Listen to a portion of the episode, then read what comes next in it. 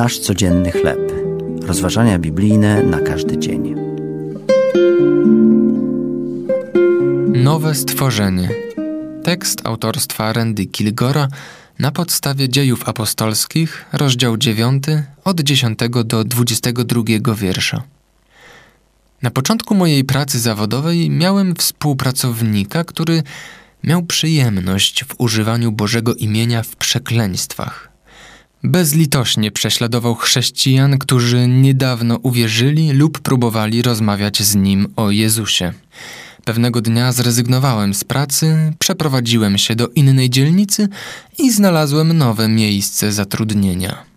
Pamiętam, że uważałem, iż mężczyzna ten nigdy nie stanie się wyznawcą Jezusa. Dwa lata później odwiedziłem swój dawny zakład.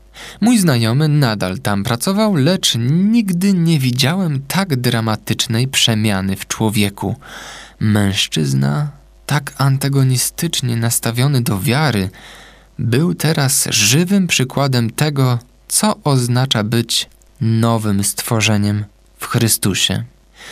Obecnie, ponad 30 lat później, nadal opowiada innym o tym, jak Jezus spotkał go takim, jakim był człowiekiem żyjącym w grzechu.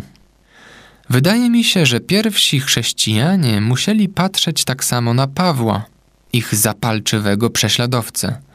Widzieli w nim wstrząsający przykład, co znaczy stać się nowym stworzeniem.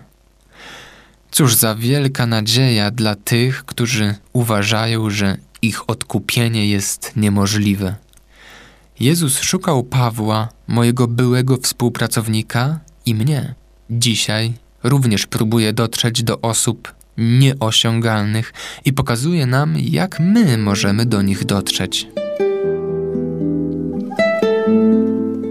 To były rozważania biblijne na każdy dzień. Nasz codzienny chleb.